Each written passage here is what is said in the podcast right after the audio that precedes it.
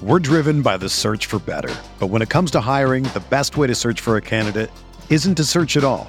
Don't search match with Indeed. Indeed is your matching and hiring platform with over 350 million global monthly visitors, according to Indeed data, and a matching engine that helps you find quality candidates fast. Ditch the busy work. Use Indeed for scheduling, screening, and messaging so you can connect with candidates faster. Leveraging over 140 million qualifications and preferences every day, Indeed's matching engine is constantly learning from your preferences, so the more you use Indeed, the better it gets. Join more than 3.5 million businesses worldwide that use Indeed to hire great talent fast. And listeners of this show will get a $75 sponsored job credit to get your jobs more visibility at Indeed.com slash BlueWire. Just go to Indeed.com slash BlueWire right now and support our show by saying that you heard about Indeed on this podcast. That's Indeed.com slash BlueWire. Terms and conditions apply. Need to hire? You need Indeed. Today's episode is brought to you by Cars.com. With over 2 million vehicles and 50,000 more added every day, Cars.com will match you with the perfect car for you, your budget, your life, your style. And if you're ready to say goodbye to your current car, Cars.com will get you an instant offer to cash it in. Just start by entering your license plate and get matched with a local dealer who will write you the check. So whether you're looking to buy or sell, just go to Cars.com. It's magical. Hello, everybody. It's uh, Kirk Henderson and Josh Bowe once again with another episode of Mavs Moneyball After Dark. We're coming to you after a thorough drubbing of the Golden State Warriors. The Mavericks won 142 to 94. Uh, it was one of the most uh, boring historical games I think I'll ever see, and yet I don't think I will ever get tired of watching Luka just carve defenses alive. That was simply outstanding, no matter how you know depleted the Warriors team are. Josh, I'll kick it to you to start us off. Yeah, it's there's not much you can take away from this game really, since the Warriors are so bad right now and literally fielding. Not only are they fielding basically a G League team, but they've only got they only had three guys available off the bench. They played last night. Uh, so it's hard to to say the you know say how much of this is going to carry forward but the nice thing is the Mavericks had an opponent that they needed to absolutely wallop, and they did it. You know, they didn't play with their food. They didn't get too cute. I mean, they got too cute, but they were already up 45, so it didn't matter.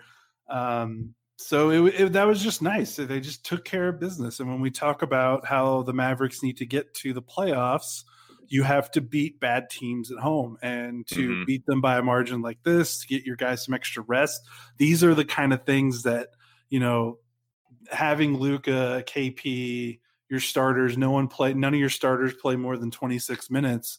That's huge and you get to play another easy opponent at home on Friday against Cleveland. Like this is how you you pad your schedule with wins. So when you go through the rough stretches you can kind of recover and this is how you make the leap to the playoffs. You you take care of these teams that you're superior than and man Luka just threw them in the dumpster in the first quarter tonight. I mean i don't know what else to say about him. Uh, it was yeah, almost he, yeah just yeah i don't know. He was he was brilliant again. It, it was the shooting form when he is balanced what you know and, and he doesn't always get good balance on those step back shots when he rises straight up, I feel like it's always going in. His shot looks so much cleaner uh, when he has you know uh, uh, balanced takes this year, and that's pretty. That's been really really fun to watch. Um, I, I did, I'm a little surprised that he shot from outside because normally his game has been very uh, inside out this season, and he just really started gunning from distance. It was another one of those games though where he, you know, if you, if you read our recap, the there's some pretty amazing stats with what he did uh, in terms of uh, just efficiency. You're getting it, it's a little in the weeds, so I'm not going to recite everything back, but so suffice it to say, if if you he started the third quarter and was you know kind of hoping to continue his his hot shooting, he missed like five shots in a row and yet still finished with just an absolutely you know amazingly efficient stat line. It was pretty outstanding to watch. um, you know, people are going to be talking about this for a while. Bill Simmons and Marc Stein basically talked about Simmons or talked about Luka Doncic for 40 solid minutes today on the BS report. If you haven't downloaded that, I recommend you listen. It's it's gonna it's gonna grow into a fervor because he is essentially playing. He he he keeps doing things that are somehow elevating you know our expectations every game, and and that is just incredible to me. And you know, over the next several weeks, there's probably going to start to be a little bit of a, Don- a blowback, which you know that's just the way things work in the NBA. So I think we really ought to enjoy this right now. Um, I'd like to really pivot to a couple of smaller things before we get on out of here.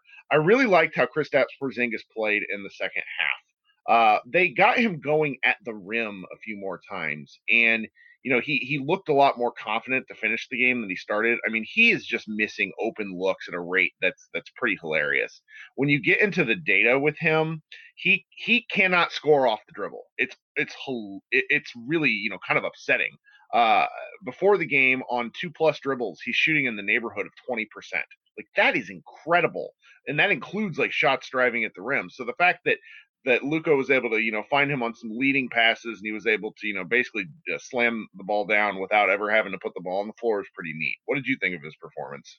Yeah, I think you could tell that when he catches the ball, that there's a moment where, he, and you can kind of see the wheels turning in his brain, and it seems like it's he's thinking too much about the move he needs to make or what he needs to do next, which is understandable. You know, sure. Played had 20 month layoff on a new team on a new team that probably has some actual structure for once compared to what he was playing with, you know, for two and a half seasons. And so it's expected. And and the thing that I think uh, he is probably wrestling with. I obviously don't know him. I can't get inside his head. And even if you asked him, he probably would give a you know a really uh, you know nice answer about this. But the thing that I'm I'm seeing is it feels like he's being torn apart by the way that he kind of got into the NBA and how he played with the Knicks and how he kind of had carte blanche to do whatever he wanted and you know playing with Carmelo Anthony and picking up bad habits and, and taking kind of whatever jumpers or shots he wanted to take. So now he's doing that, you know, he's got that part of his game and now he's in Dallas where they want to try to get him some easier shots He's playing with an elite playmaker for the first time, so he doesn't have to create everything on his own. And I think, you know, he's kind of wrestling those two identities right now, and mm-hmm. that's why sometimes it looks a little awkward and a little weird, and that's why you know sometimes it looks fantastic. Like when he his three the two three pointers he made came off really nice action.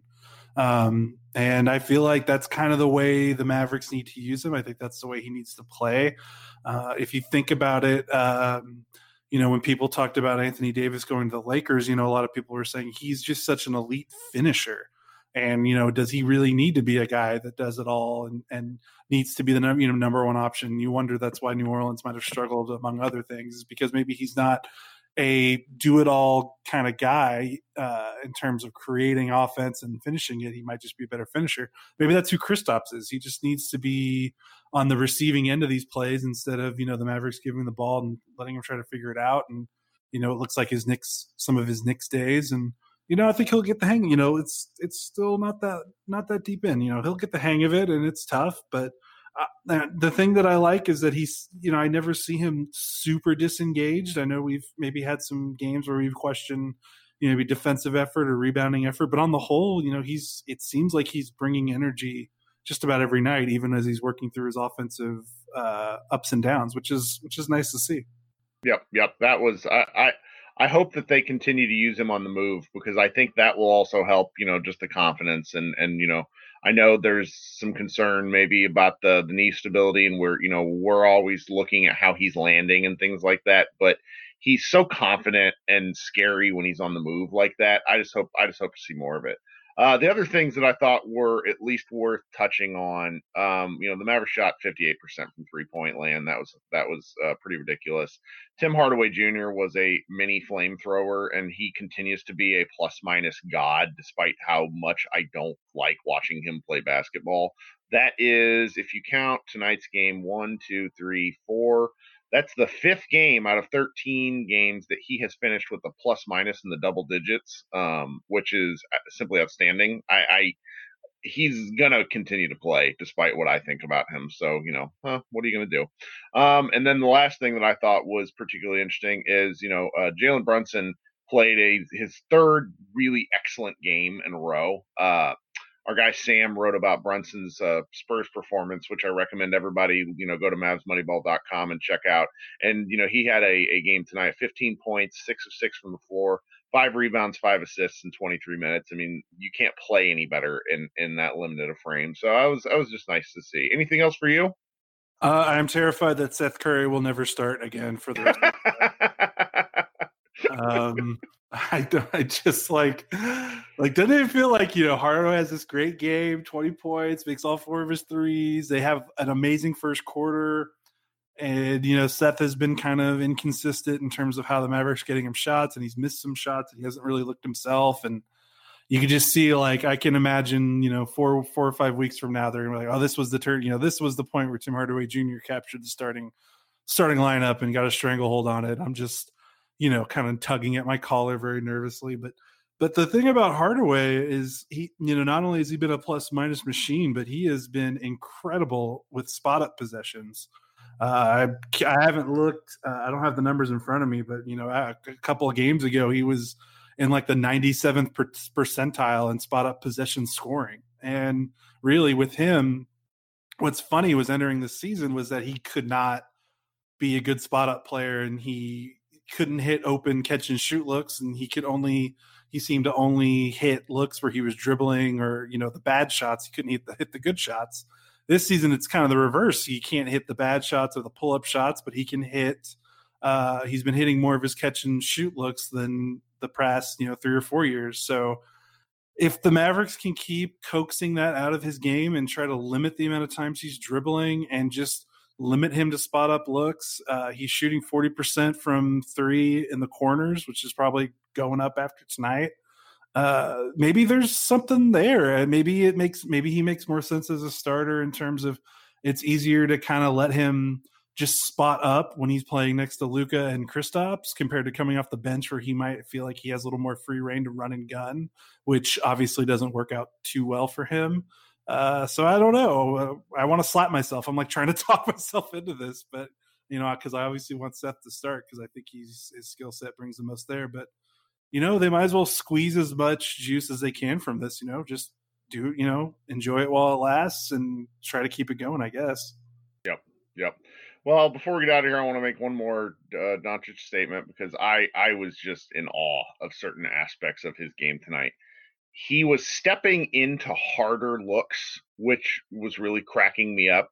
Usually he will use that step back just to get into his own rhythm. He had a couple catches where he had clean looks because the defender just wasn't near enough. He pump faked into nothingness and then stepped back for a further shot. That sort of stuff just kills me whenever he's absolutely feeling it. It's so funny.